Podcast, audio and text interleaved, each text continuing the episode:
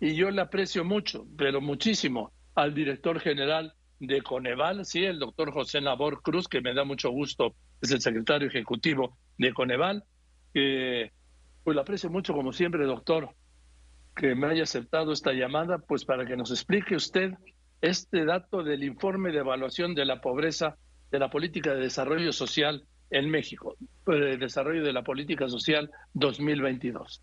Buenas tardes, doctor. Buenas tardes, Joaquín. Un gusto platicar contigo de nueva cuenta y todo, todo. A ver, ¿cuáles son los resultados de esta revisión? Bueno, efectivamente, la, este informe de evaluación de la política de desarrollo social lo publicamos cada dos años. En esta ocasión, este documento está contenido en tres grandes secciones. El primero, retomamos la información que al día de hoy tenemos más reciente en términos de pobreza multidimensional, que es la correspondiente a 2020. La, la, estamos ya muy próximos a la actualización de estos datos cuando en julio el INEGI publique la encuesta nacional de ingresos gastos a los hogares. Al momento de que se haga pública, Coneval tiene la responsabilidad normativa de hacer las estimaciones de pobreza multidimensional. Entonces, en agosto, en prácticamente seis meses, tendremos ya la estimación correspondiente a 2022.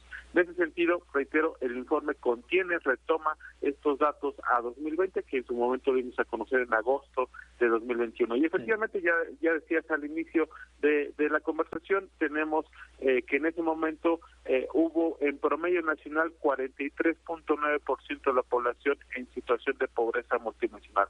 Parte del análisis que presentamos el día de ayer es justo transitar a un análisis de ciclo de vida en el cual podemos identificar cuáles son las incidencias en niveles de pobreza a 2020 por diferentes grupos poblacionales. Y ahí tenemos, me parece importante destacar algunas diferencias relevantes. Por un lado, tenemos que niñas, niños y adolescentes en promedio nacional se ubican en un 52% del total de esta población en situación de pobreza multidimensional a 2020, es decir, por arriba del promedio nacional, y en contraste tenemos la población eh, mayor a 65 años, la cual reportó en 2020 37.9% de su población en situación de pobreza multidimensional, es decir, inclusive este fue el único grupo poblacional en este año, en 2020, en el contexto propiamente de la pandemia, que redujo sus niveles de pobreza multidimensional entre 2018, cuando era casi un 43% de este grupo poblacional, a un 38%. Y a partir de ahí, pues evidentemente también hacemos un análisis sobre la oferta gubernamental de programas sociales en el contexto de la teoría y los riesgos del ciclo de vida y a partir de ahí también hacemos algunas consideraciones. A ver, entonces, eh, hoy seguimos manejando las cifras de 2020 hasta que en agosto próximo el INEGI y luego el Coneval, con base en los datos del INEGI, hagan la evaluación en cuanto al aumento o descenso de la pobreza? Exactamente, Joaquín, sobre todo cuando nos referimos a pobreza multidimensional.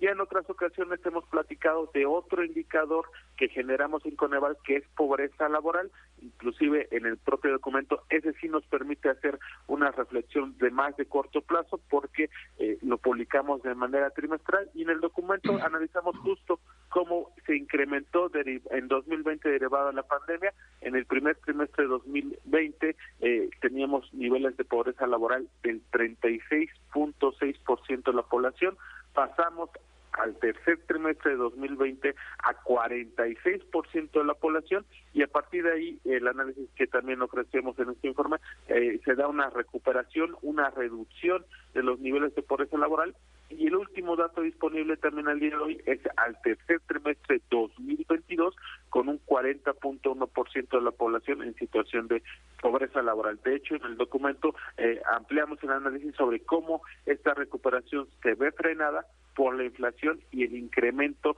de la canasta alimentaria que se ha observado en el segundo semestre de 2022 y eso pues ha impedido que ya la retomemos a niveles el previo de inicio de la pandemia de ese 36.6%. Entonces, con este otro indicador sí podemos hacer, y está en el documento, un análisis más de corto plazo sobre cómo se da eh, la afectación negativa de incremento de pobreza laboral derivada de la pandemia y en estos últimos dos años una cierta recuperación. Una cierta recuperación en relación al 20, perdón, una cierta recuperación en relación al, al tercer trimestre del 20 con la pandemia y también hay una recuperación con el 20, ¿no? Sí, aunque estamos todavía ligeramente por arriba de lo que teníamos previo a la pandemia. Me parece que si bien y eh, con otras cifras también eh, que reporta el propio INEGI hay una recuperación eh, de mercados laborales, de niveles de empleo, la propia política de incremento del salario mínimo ha ayudado a, a este proceso de recuperación. Reitero, el gran obstáculo, no solamente en el caso mexicano, sino a nivel internacional, lo que hemos se ha reportado desde mediados del año pasado es la inflación en precios de ciertos alimentos Coneval monitorea cada mes el valor de la canasta alimentaria y ahí sí tenemos ubicado que hacia julio, agosto y septiembre del año pasado tuvimos incrementos mensuales del valor de la canasta alimentaria de un 14% anualizado. Ya para octubre y noviembre se, se afortunadamente se redujo ese aceleramiento a una tasa anualizada de 11 puntos porcentuales, pero todavía está por arriba de la inflación general, que como sabemos ronda el 8% anualizada. Entonces, eh, sí tenemos también instrumentos de corto plazo que nos permite justamente evaluar la evolución, en este caso los ingresos laborales y el poder adquisitivo en torno a la canasta alimentaria. Venga, doctor José Labor Cruz, entonces estaremos pendientes. Espero que hablemos antes de agosto, ¿no, doctor?